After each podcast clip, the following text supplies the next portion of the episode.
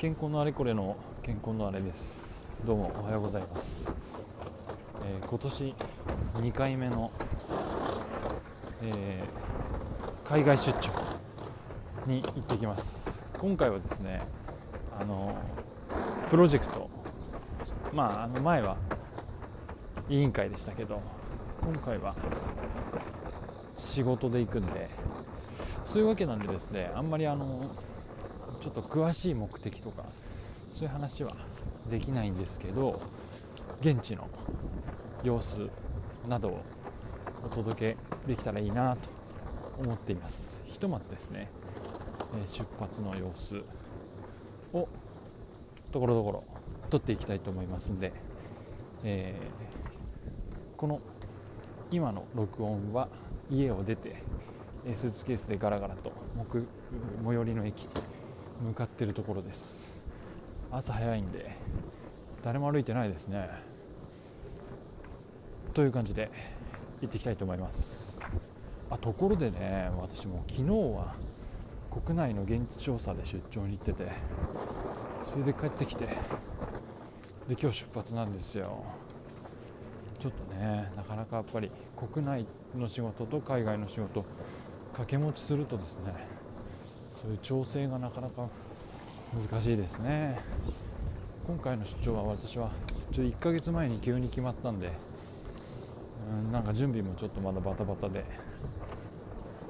不安を感じながら行ってきたいと思います。というところでよろしくお願いします。羽田空港国際線ターミナルに来ました。えー、と前回の海外出張は6月の上旬だったんですけどあの時に比べて結構混んでますね、まあ、一つは時間が今早朝早朝とでもない、まあ、朝なんですけどそれとやっぱ土曜日だからですかね。前回は平日の夜便だったんでそれで便が少なかったっていうことですかね、えー、まあまあ混んでます、まあ、前回よりちょっと早めにえー、来て搭乗手続きの時間は十分ありそうなんで、えー、まあ、慌てることはないんですけれどもやっぱり海外出張は何度行く時もですねなんか忘れ物してそうだなって気がして不安になりますけど多分大丈夫だと思います。ということで、えー、朝の羽田空港国際線ターミナルからお送りしております。次の録音は多分向こうの空港になるかな。はい、えー、インドネシア、えー、スカルノハッタスカルノハッタ国際空港です。まあジャカルタ空港ですね。に到着しました。これからまた、えー、宿になんかバスかなんかで移動しますが一応フライトとしては無事到着ということで今回は1週間ぐらいの滞在になります。前回はね前回は5日間ぐらいだったんですけど長いんですよね。私はちょっと1週間も子供に会えないというのは今までで初めてなんでそれが一番なんか寂しいですね。寂しいですね。心配だしお家で。まあそれ1週間主人にワンオペを強いることになりますんでそれも申し訳ないし心配だしなかなかねこういう海外プロジェクトと家庭を両立するってのは難しいんだなっていうふうに思いますね。うん。ただまあもうちょっと来ちゃったんでベストを尽くしたいと思います。ではまたちょこちょこ撮っていきたいと思います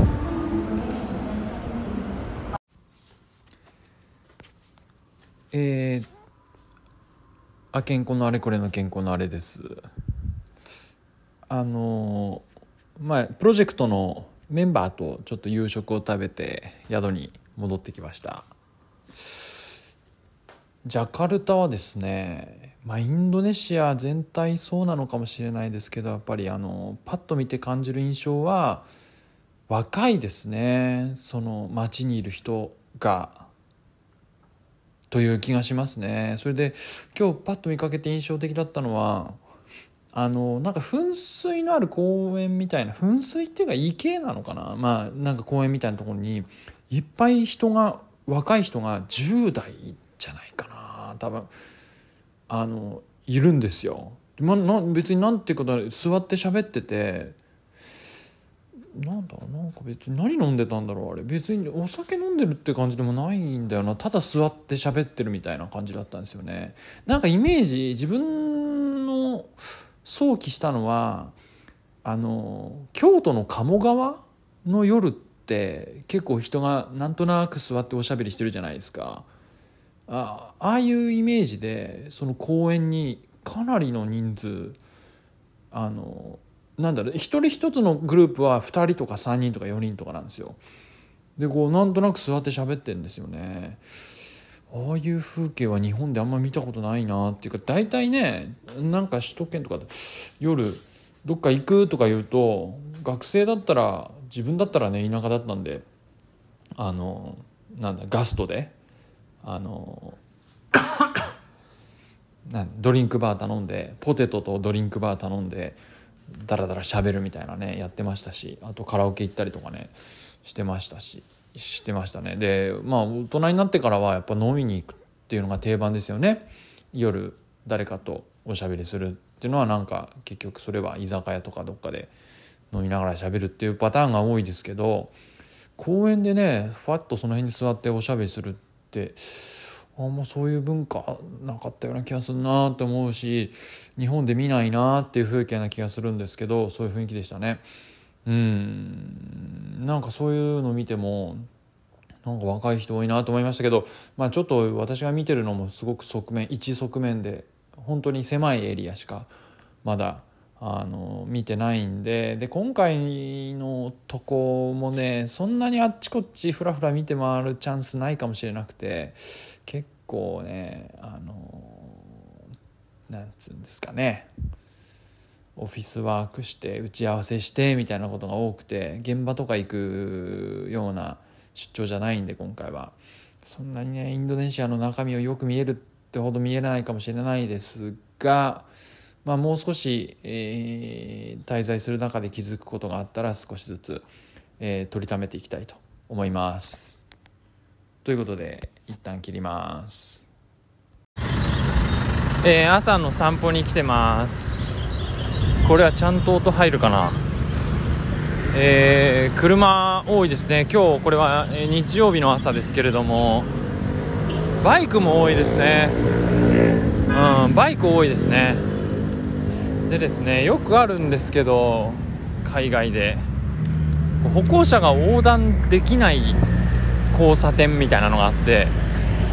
向こう側に行きたいんですけど行けないんですよね。これどうすんの？ここ車道渡っちゃうのかな？もう困ったな。えでえっと昨日ちょっと到着した感覚としては涼しいなって思ったんですけどえー、っと暑いです。今朝こっちの時刻で9時ですけど暑いです。ででも最高気温は34度とか5度ぐらいですね。だからまああの暑かったなっていう日本のあの夏ぐらいの気温になるみたいですね。ということでまあただあの地図見ていただいてずっとずっと赤道に近いわけなんですけどこっちの方が。その割にと考えると日本とまあどっこいどっこいってことですね。もっと夏だったら暑いのかっていうとまああのー、緯度が低いんで赤道に近いんでその分あのー、四季とかないんでですねずっと夏みたいなものらしいんでななんていうかまあずっとこういう感じみたいですね。湿度も高いですねジャカルタは。うん。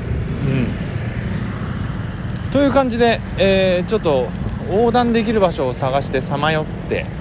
おります。えーと、昨日のその渡航から、えー、渡航っていうかなんですの？飛行機移動から、えー、一夜明けまして今日2日目の朝の様子ですけれどもちょっと配信っていうか、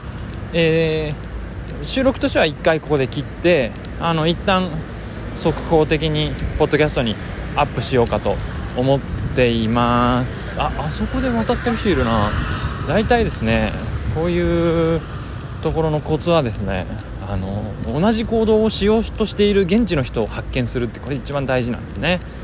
でなんなら横断歩道渡る時もその渡ろうとしてる現地の人の後ろをついて渡るってこれが一番安全なんですね。あの何ていうかね車と歩行者の呼吸みたいなのがあってあのなんやかんや止まってきてくれたりするんですよ。その横断歩道とかあろうとなかろうと。でねそれをやっぱりその呼吸感をね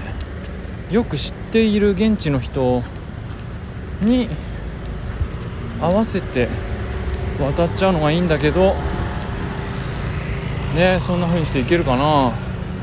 いや怖いよね。だって出張来て交通事故とか会いたくないですからね。と思いながら今中音分離帯まで来ちゃったんですけどいけんなこれ。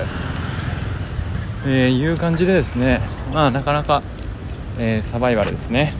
えー、ですけれども。はい。なんとかやっていきたいと思います。ではここで一旦切りたいと思います。最後まで聞いていただきありがとうございました。